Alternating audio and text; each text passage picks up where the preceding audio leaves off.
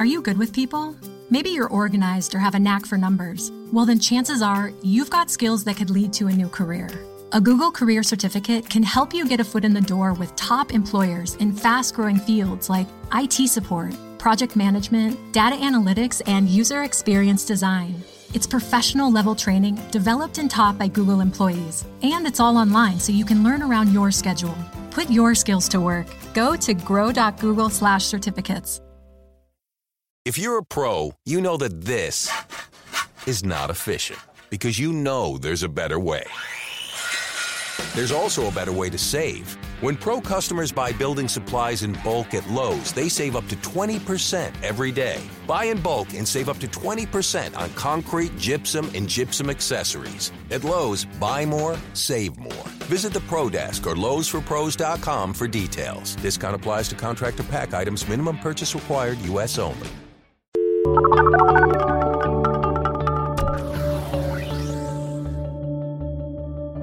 and welcome to The Pollsters. I'm Margie Omero, Democratic pollster with PSB Research. And I'm Kristen Soltis-Anderson with Echelon Insights. And each week we bring you the latest polls driving the news in politics, tech, and pop culture. So this week, after we do our top lines, we're going to spend a lot of time talking about Orlando. It's an issue that it taps into a lot of things we feel very, very deeply about. We're not going to have the, jokey poll of the week, but we will get into the polling pretty clearly. But first, Kristen, why don't you go through some of the top lines? So 2016 has taken a little bit of a backseat to the tragedy in Orlando, but of course, polling never sleeps. We'll take a look at how the 2016 race may or may not be shifting, both from what we know before and after Orlando. We'll also take a look at polling on guns, terrorism, how religious groups view the LGBT community, and then just more broadly take a look at how voters are reacting specifically to Donald Trump. We'll also look at some polls about trust in the media. Americans still not huge fans. And finally, we will try to wrap up on a lighter note with a little bit of polling about sports. I know Margie's favorite topic. But before we get into the polls on Orlando in 2016, we think it's important to sort of put all of our cards on the table. Normally, when we do this show, our goal is to be objective.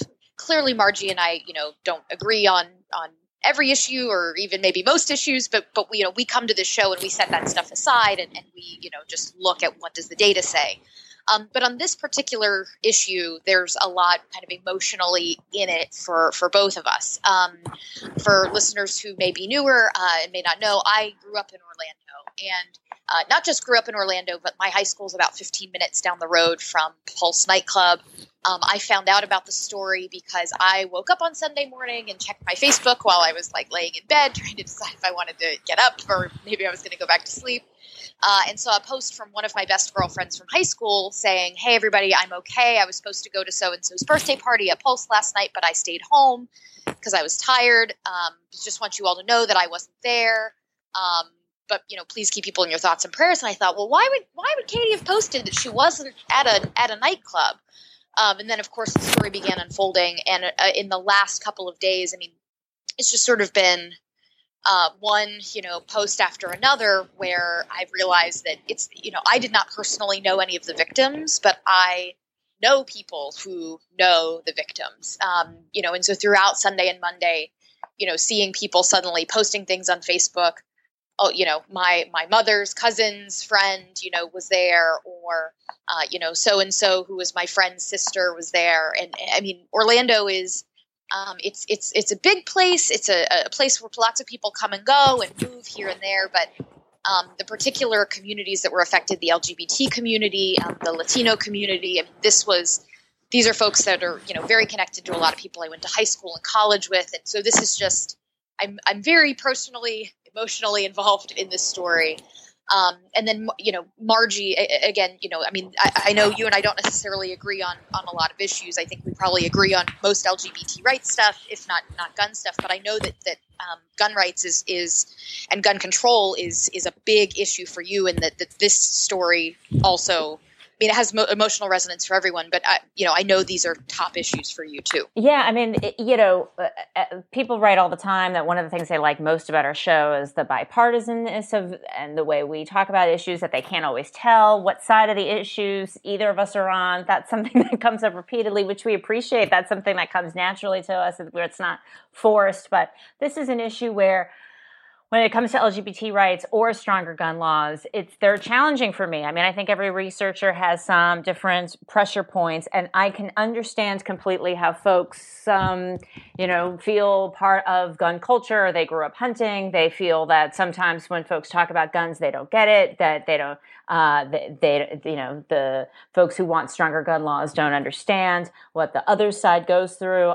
I get that. I get when people say, even if I don't agree with it, I understand it as a researcher. I understand when folks say, all these cultural movements in terms of gay marriage or transgender folks using bathrooms, those things are moving so quickly. I'm not sure I'm ready for this movement. I get where people are coming from. Even if I don't agree with it, that's not how I feel. I can understand that when I hear people talk about it.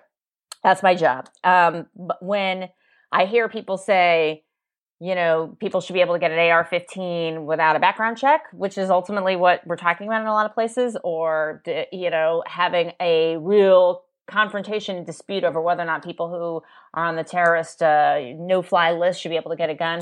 That I have a harder time understanding. When, people say, some of the incendiary things people have said about the LGBT community, you've seen, and I know these are extremist positions, but, you've seen some folks react to the fact that this was at a gay bar.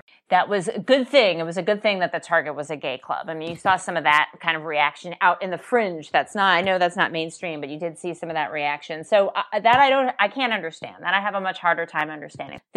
All of these issues come to a head in this tragedy, and it's, I love gay clubs. They are safe spaces, joyous spaces, and I feel terribly that those spaces have been violated, and so needlessly. And maybe I'm getting too far afield here, but maybe we should just focus on the different components of the polling. So, Kristen, maybe you want to start talking about the terrorism component. Sure. Well, one of the big questions that I think will define how people react to this and to what extent it affects the 2016 race will be if people view this as first and foremost a crime, a tragedy that happened because it's a gun crime. Easy access to guns is primarily the framework through which people view it. Or do people view this first and foremost as an act of terrorism, as something that focuses attention more on our fight against ISIS, and what do we do about somebody who may have never been in contact with somebody in Syria or Iraq, but is inspired to want to do terrible things in the name of ISIS. And, in recent years, the percentage of Americans who say that terrorism is the most important issue to them has not been incredibly high. In December 2015, again, this, I believe, was the first time that this poll was that the Gallup had asked this question after the tragedy in Paris. I think, if I'm reading the timeline right, it basically showed that 16% of people in December of 2015 said that they thought terrorism was the most important problem facing the country. But as of the last time they asked, in June of this year, it was only at 4%. So terrorism has not been something that was top of mind for people. And so I think the question then is, to what extent will that change after this? The percentage of Americans naming terrorism as the most important issue, that 16% that we saw in December, we hadn't seen numbers like that since back in 2005. You'd have to go back a long way for concern to be at that level. At the same time, the question of how many Americans say that guns is the most important problem facing America, those numbers have also been pretty low over the last few years. The last time Gallup asked, only 1% of people named it as their top issue. Prior to that, though, there had been up as much as 7% of people within the last year saying that it was the most important problem that the U.S. is facing. Right, so and we don't know, and we can't. And we can't tell from that whether it's people who want stronger gun laws or who want to prevent stronger gun laws or want less strong. You know, the way Gallup asked that question, it's not totally clear what side they're on. There's always a little bit of a tricky part when you're looking at that most important issue question. You know, one thing that is also, this is from Gallup, and I think it's around the same time, December, they asked a variety, what would be a variety of effective ways to combat terrorism. And you have airstrikes high up on the list, 79%, overhaul the federal visa waiver program, tighter screening, that's high. But also just right next to it is ban gun sales to people on the federal no-fly watch list. That's quite high at 71%. This is from December. This is not a newer data point, and a little bit lower, but still majority is past new laws making it harder to buy assault weapons. That's something that is a little bit more divisive than the no-fly list, but still has majority support. And again, that's from December. But I guess there's a difference between what's a most important issue, which by most measures, this doesn't, either guns or terrorism, they usually don't rate that high, and support can be, fairly consistent. And it's also, I think, important to note that in this poll, they asked to what extent people think that a Muslim ban for new immigration to the U.S. or entering the U.S. would affect things. 38% said that they thought that a new law that would prevent any Muslim from entering the U.S. would be effective or somewhat effective. Only 28% said a new law that would impose a religious test to enter the U.S., banning those who identify as Muslim. So similar concept, but worded in a different way. But both of those are toward the bottom of this list. So whether you think 38% is a horrifyingly high number of people who agree with that position, or are heartened that it was toward the bottom of the list of people saying that this would be very or somewhat effective, that's one of those matters of interpretation. But it was toward the bottom of all the list of all of the options that were presented. Right. And of course, the gunman in Orlando was born in the United States. He was not, a Muslim ban would not have prevented him from coming here. So that's one piece, the sort of views toward terrorism and views toward guns as an issue. There's also this worry, or not worry, but how people think about specific gun laws. So we've talked about this on the show before, that there's less support for stronger gun laws or stricter gun laws, or however the question's asked. Pew has a way of asking, Gallup has a way of asking it, these 3-point questions or 2-point questions. Every outlet does it differently.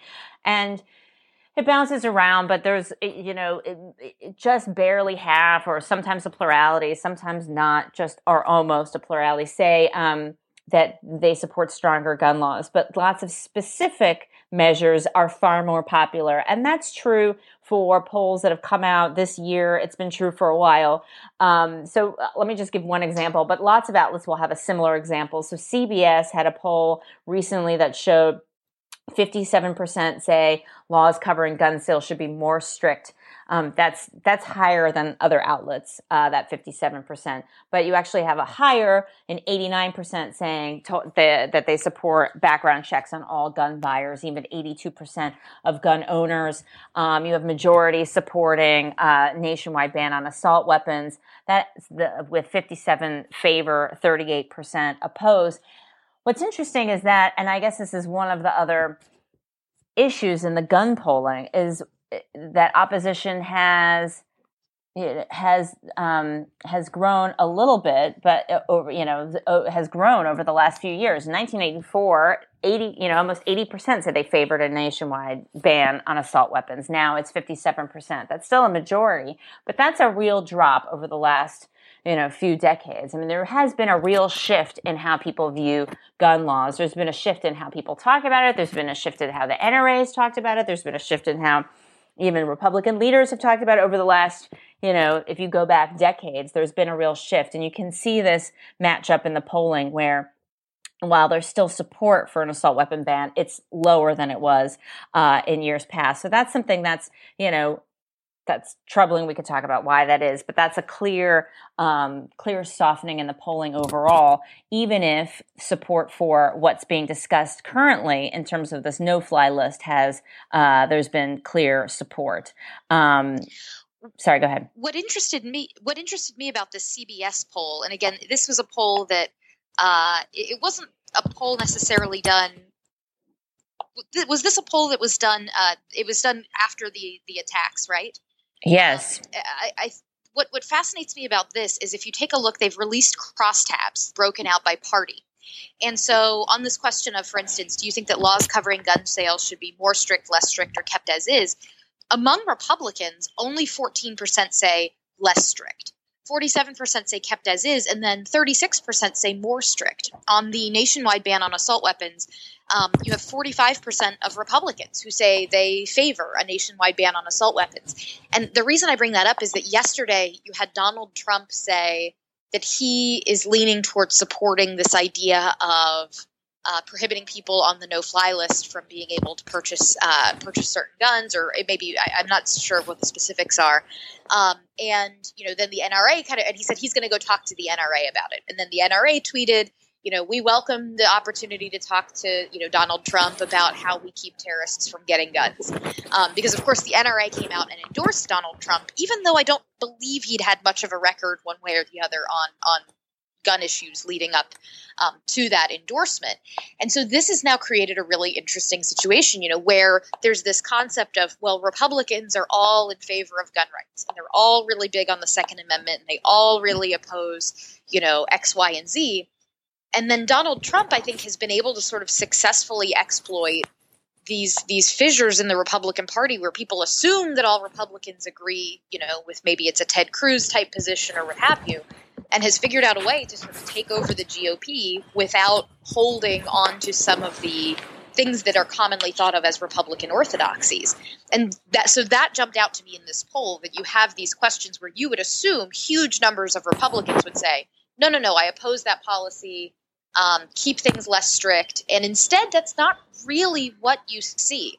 Now, that could just be a temporary, you know, factor of this poll. That's the reason why I brought up, you know, when exactly was this poll taken?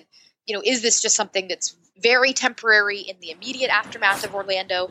Or is this something that sort of characterizes Republican attitudes on gun control that's just often not really covered or discussed? Yeah, I mean, if you look at, I mean, a YouGov poll done before Orlando, so earlier in June, showed, I mean, just under half of Republicans say there should be no change in gun laws. I mean, that's not overwhelming, right? A third say less strict. Again, that's not overwhelming, even though a lot of folks would argue that's in fact what we're getting. We are getting less strict laws in a lot of states. That since Newtown, there have been more movement to make gun laws a little bit looser. So I think it's a myth that there's this overwhelming support for, you know, or opposition to some of these things that have been, you know, part of the debate now for a long time. It's a real sense, you know, folks on the left lament this, and you can certainly see it, even though there's been movement on things like assault weapon bans. Still, the mismatch between support for some of these issues and where the law and the political dialogue is really, in my view, pretty dramatic. One of the other things that came up in the poll or in the polling recently is, and this is from December, and this just makes me sad. Like, do you think that mass shootings are something that can be stopped or just a fact of life in America today? I just find that question just horrific. And in October of 2015, I've asked it a few times now. So in October of 2015, about half said it can be stopped and 35% say fact of life. In December, the numbers were a little bit wider. There was a gap a little bit wider. So 58% say it can be stopped. Just over a quarter say it's a fact of life. And I just find those numbers really tragic. Like, this, you know, this is something that is uniquely American. We're number one in the world in some of these things. And will stricter or looser gun laws prevent mass shootings? And overall, people are divided on whether it's stricter gun control or allowing more people to carry guns. What's the best way to prevent mass shootings? Overall, there's some division. But even here, you know, You have Republicans, a quarter of Republicans say stricter gun control. I mean, it's not as overwhelming on Republicans as it is the reverse is for Democrats. And also it uses the phrase gun control, which a lot of outlets, and I've written a report on this, Quinnipiac did something recently, I think, showing that just the phrase gun control changes the response if you, in a question that's otherwise the same, having that word control in there changes the outcome. So even with that, Republicans are, you know, a quarter of Republicans say stricter gun control would help prevent mass shootings. So there's some other polling that has come out that touches a little bit now on the 2016 race. And so Bloomberg was, I believe, in the field during they were in the field while this was all occurring. And so I believe they, in the middle of the survey, added some new questions pertaining to what had happened. And, you know, one of the questions they asked was, they said, look, if a year from now, if a situation similar to the Orlando shootings were to happen, there will be a different president. Would you have more confidence in Hillary Clinton or Donald Trump to deal with this as president? And Hillary Clinton had 41%, Donald Trump had 45%, and 15% said, sure. And this goes to that question of, you know, I remember in the Republican primary back when the attacks in Paris occurred, thinking that night, well, people, they're going to, Donald Trump's numbers will fall because, like, stuff just got real and people will say they don't think Donald Trump is the guy you want running the show when stuff like this happens. And of course, the opposite happened and his numbers went up. Now, we have a lot of data about Donald Trump that suggests he is having a really rough go of it right now and has not done himself any favors. But the sort of split sample, you know, the 400 or so interviews that Bloomberg conducted in the immediate aftermath of Orlando found that slightly more thought Donald Trump than Hillary Clinton would be better to handle something like this. Now, then they also asked a couple of policy questions. Do you agree or disagree that law enforcement agencies should increase surveillance of all American Muslims, even if it conflicts with civil liberties? 69% disagree with that. The U.S. should President Obama has not taken forceful action to stop domestic terrorism because he sides with Muslims, a kind of ugly accusation that was, like, implied by Donald Trump at one point. 61% disagree, but 31% agree. And again, this is the, you know, Donald Trump right now in the polls is hovering around, you know, he's hovering pretty low. And you can assume that his core of supporters is these, you know, 27% of people who want greater surveillance of Muslims in the U.S., the 31% who thinks that Obama is actually not really fighting ISIS because he's kind of siding with them. But then they also asked about banning the sale of semi-automatic or automatic weapons to civilians. And there it was pretty split in this poll. 48% agree, 50% disagree. And then another piece of this has been the role of religion, Islam, radical Islam, and whether using the term radical Islam or not makes the U.S. look weak. Here you had 47% who said they agreed that avoiding using the term radical Islam makes the U.S. look weak, with 44% saying they disagree. And then, Margie, I know in our show notes, there was a poll that was found that actually looked at acceptance of LGBT folks based on religious views of the respondents. Yeah. So, well, there's a few things. I mean, you know, the question that this was Ann Seltzer and Bloomberg, the one you were just talking about. And I think one thing that is worth remembering is that even though folks, some of the agree, disagree on these questions may be shocking or interesting or worth noting, they are not about ways to prevent terrorism or to prevent more mass shootings, or they're not tied to an outcome. It's like, do you agree or disagree that law enforcement should do this, or we should, you know, avoiding the term radical Islam does that? It's not sort of as a measure, you know, or as an alternative to, you know, the no-fly, you know, preventing people on the no-fly list from getting guns. You know, at the same time as the Bloomberg poll, though, before to go to that Pew religion poll, CBS asked about the response to the candidates' responses to Orlando, and this one actually showed something quite a bit different from the Bloomberg one. So Trump, people did not like Trump's response. No, a majority did not like Trump's response, and Clinton is completely divided evenly between approve, disapprove, and don't know. While Trump, you know, half said they disapprove, and then the other half split between approve and don't know. I don't know if it's a difference between when the polls were taken, or the end size, or just the way the question is framed, because Bloomberg says if this happened a year ago, who would you trust, as opposed to their immediate response. That's all very interesting, right? It's still a little early to see how it all evolves. But one last thing, and we'll leave you with before we go to 2016 and everything else we have today, is, you know, this notion, and part of the conversation is, you know, the anti-gay sentiment from anybody, really, whether it's from, you know, folks responding to the tragedy or leading up to the tragedy or causing the tragedy, or the person who committed this horrific massacre. But one thing I think worth noting, you know, there's been some talk on the left, like, make sure this is not a Muslim versus LGBT issue. This is, let's not create divisions here, unnecessarily. And Pew did a poll, and this is 2014, so it's a while ago, when it comes to things like views toward LGBT rights, which obviously have changed a lot very quickly. But here, you found a lot of movement among Muslims from 2007 to 2014. Movement overall, for sure, but movement among Muslims to, you know, from 38% feeling that homosexuality should be accepted to 45%. So that's movement. It makes, you know, Muslims maybe toward the bottom of the list, or lower end of the list, I should say, relative to the other religious groups in terms of acceptance, but not all the way, with the lowest number. And then in terms of support for gay marriage, and this is 2014, overall at that time was 53-39 among Muslims.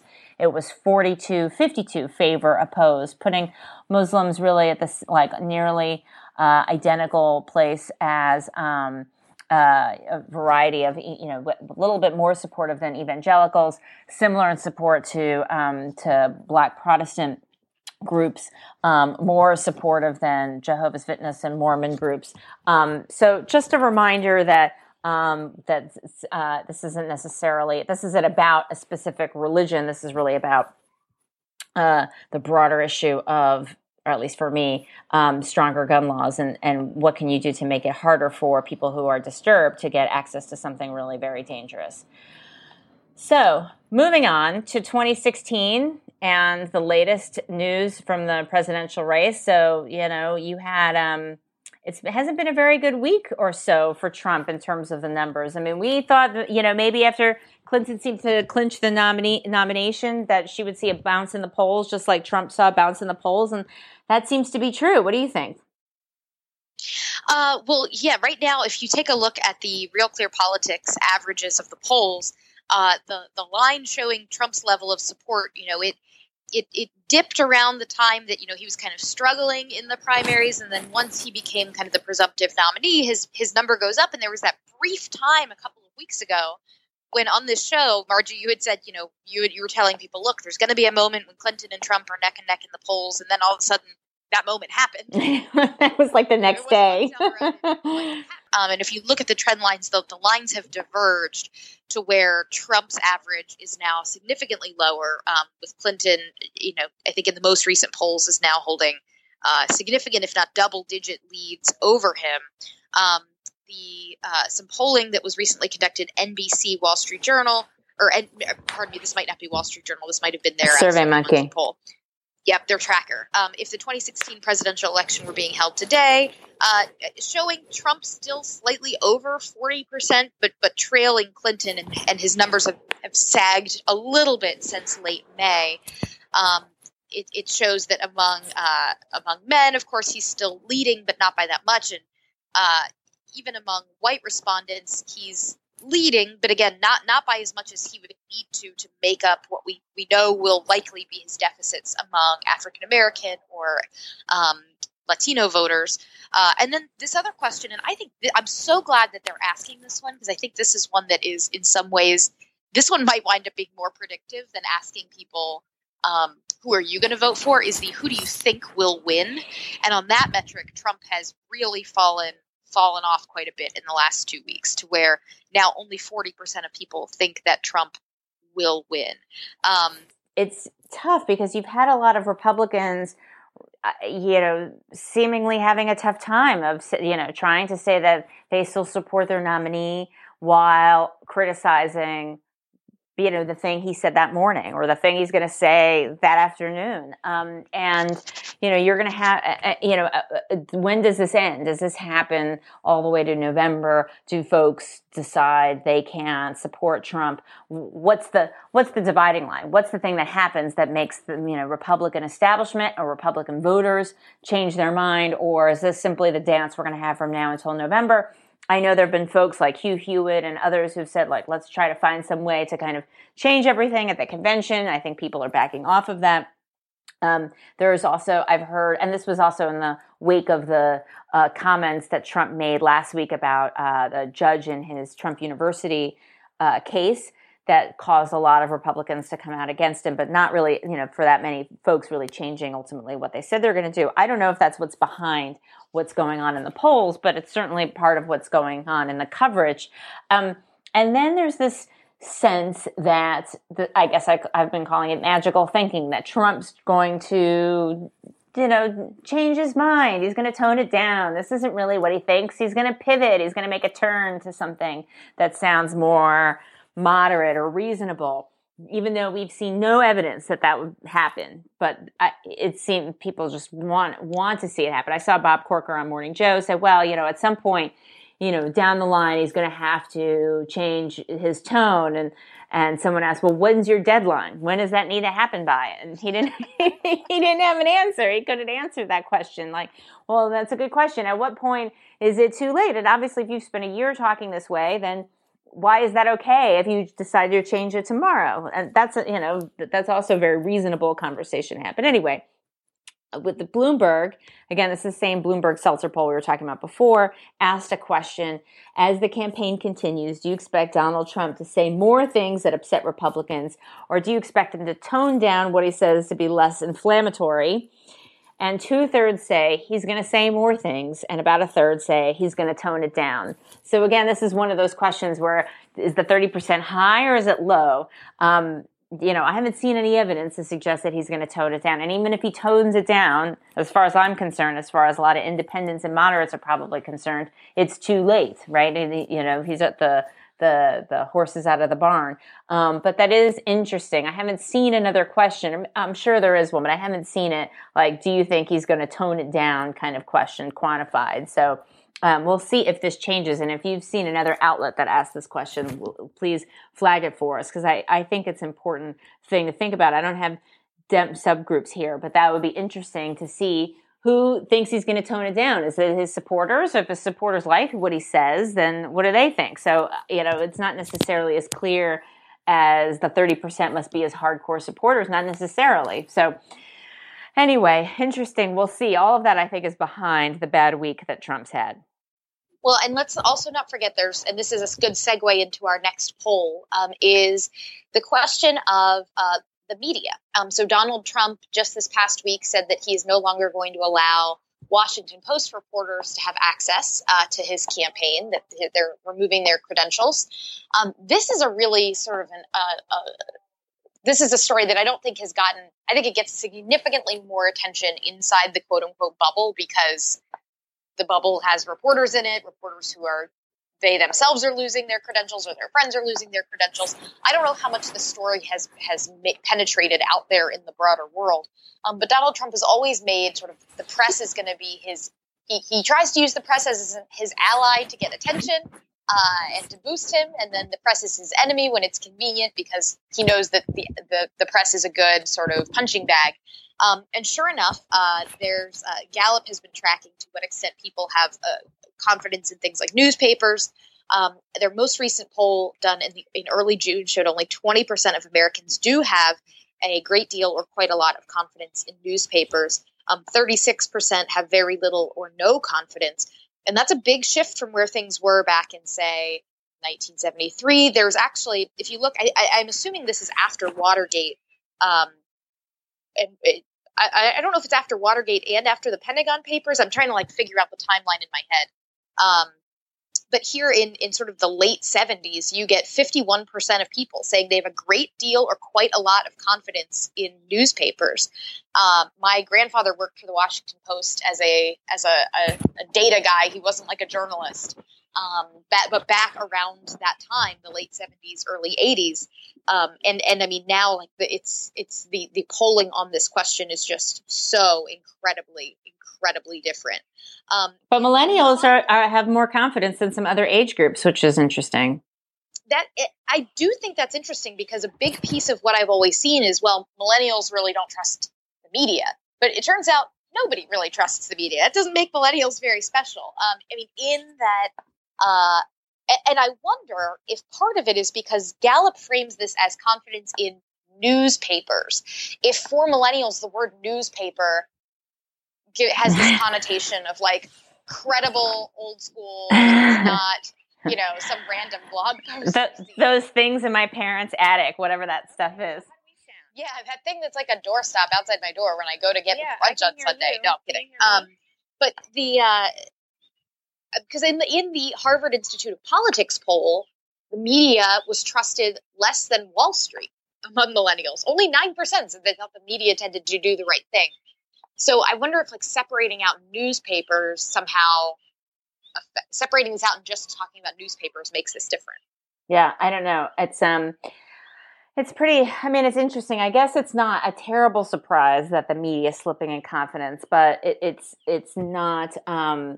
It's not a surprise either that overall confidence in all institutions, and Gallup asked a lot of different institutions, overall is dropping. I mean, the other thing I'll add too about this Harvard study about media coverage, so they say, you know, Trump received the ad equivalent of $55 million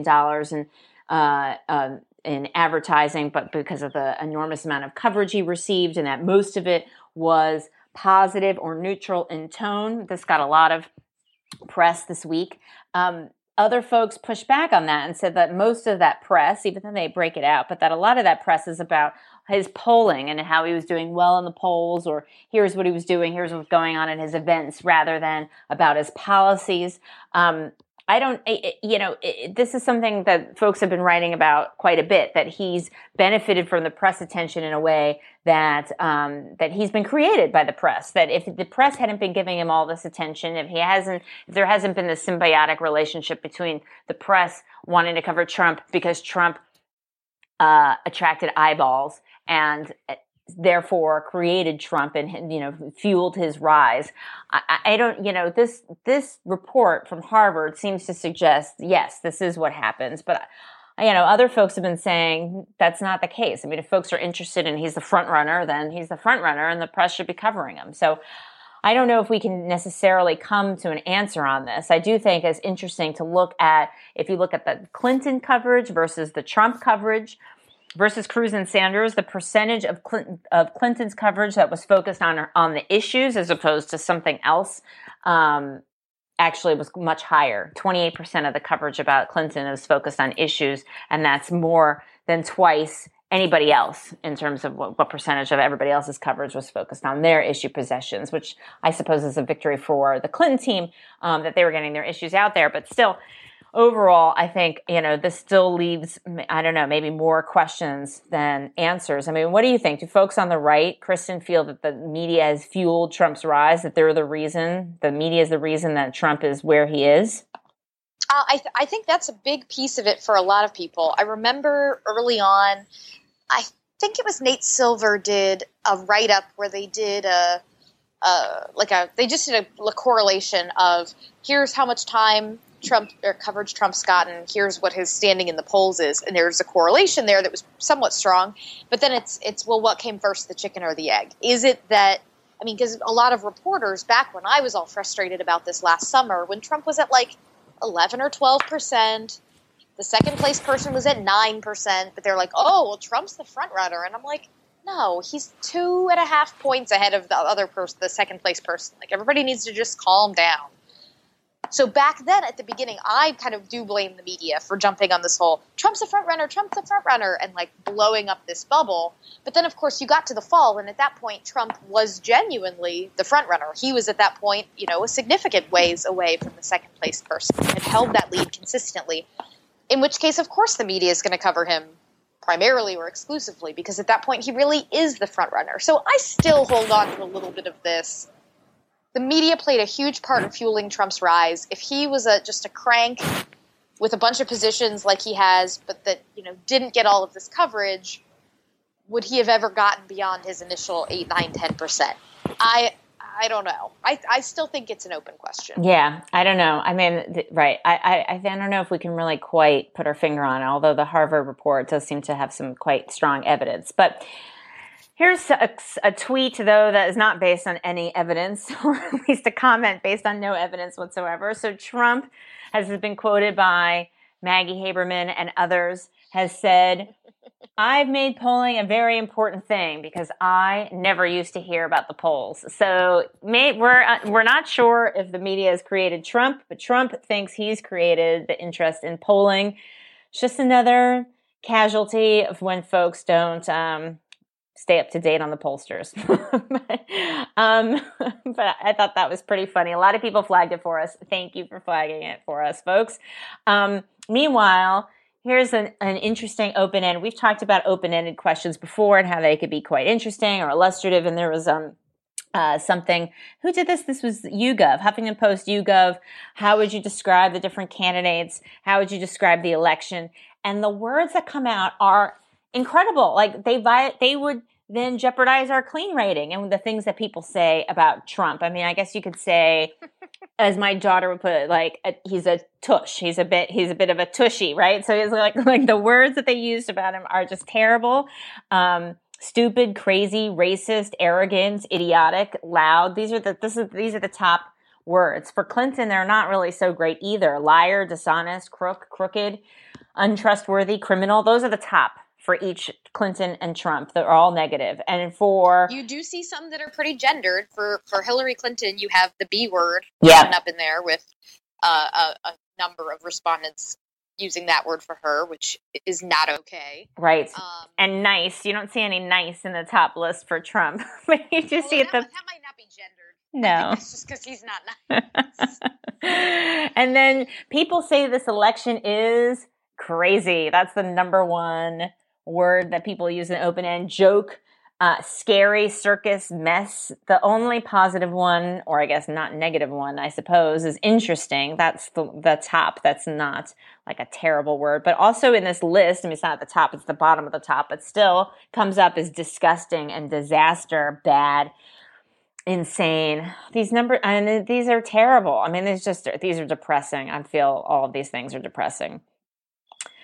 Well, I am with you, America. I don't feel so different from how you feel about this election. So. Yeah, no, agreed. Okay, so Kristen, there's some funny stuff in the world of polling on sports, but you're probably better equipped to talk about it than I am. Yes, I am the official The Pollsters sports correspondent. That's right. That's your beat.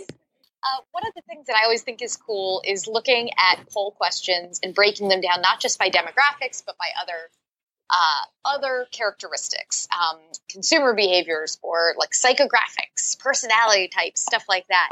And so this poll sort of matches up what type of sports you like to follow with certain characteristics. So, you know, if you've ever taken one of those Myers-Briggs tests, you know, extroverts versus introverts and how it doesn't necessarily mean are you shy or not, but like it means do you get energy from being out in a crowd with other people, or do you need to like be alone to recharge? And it turns out that NBA fans are more likely to say that they are extroverts, that they get energy by being in a group of people, while NHL fans are more likely to say that they are introverts, that they need alone time to recharge after being in a group of people. NBA fans a little more likely to say they like working as part of a team, 48%, while for NHL fans, it's by a 2-to-1 margin, they prefer to work alone. And finally, is that like what you would have expected? Is that what you have predicted? I mean, I guess, you know, because people think of like hockey fans as all like fighting and that's sort of the stereotype of like the, you know, raucous hockey matches. Or are these numbers what you'd expect or not? Well, see, I don't know that I have strong feelings about the NBA versus NHL fan base on like a personality type. I mean, I think there are big demographic differences in NBA versus NHL. I mean, not big, I'm like overstating that. But like when I first think of NBA versus NHL, I don't think extrovert versus introvert as like a dividing line between the two. And frankly, on something like I prefer to work as part of a team versus I prefer to work alone, just a fair free tip for YouGov if you ever want to do this again. I'd love to see that broken down by like people who like individual sports, right? Auto racing, golf, tennis, like sports where it's like one person versus NBA, NHL, football. I mean, and granted, you know, these team sports are probably going to have bigger, maybe have bigger fan bases or more people that say, oh, that's my favorite sport. But I would wonder if it would correlate that way. Like, oh, I love watching team sports, but individual sports less so, and that matches up with some personality characteristic. Yeah. And then last but not least, there's a PPP poll. Thanks, PPP. Love the troll poll. This is a good one. So I preface this by saying my parents are from the Philadelphia area. When I was little, I had like a stuffed Philly Phanatic in my room as a child, which now in hindsight, I'm like, that thing is terrifying looking. Why was I ever given one of those as a kid? But the Philly Phanatic, the big green monster with a snout, fat and lovable, I guess, but I can also see being terrifying to a child. They were asked, who do you think is more qualified to be president, Philly Phanatic or Donald Trump? Philly Phanatic wins 46-40 with 14% saying they are not sure. That's tough. Pennsylvania is a swing state. People say, you know, Trump needs to win it in order to, you know, since he's going to lose a lot of other states. So if now, did they ask Philly Phanatic versus Hillary Clinton? Good point. Philly Phanatic would probably be a spoiler. I don't know, but I mean, it just really. I wonder if the Philly Phanatic like did anything particular about, you know, to respond to this poll. Like, is there like David did something crazy, or is there something planned for him to do something crazy, or she?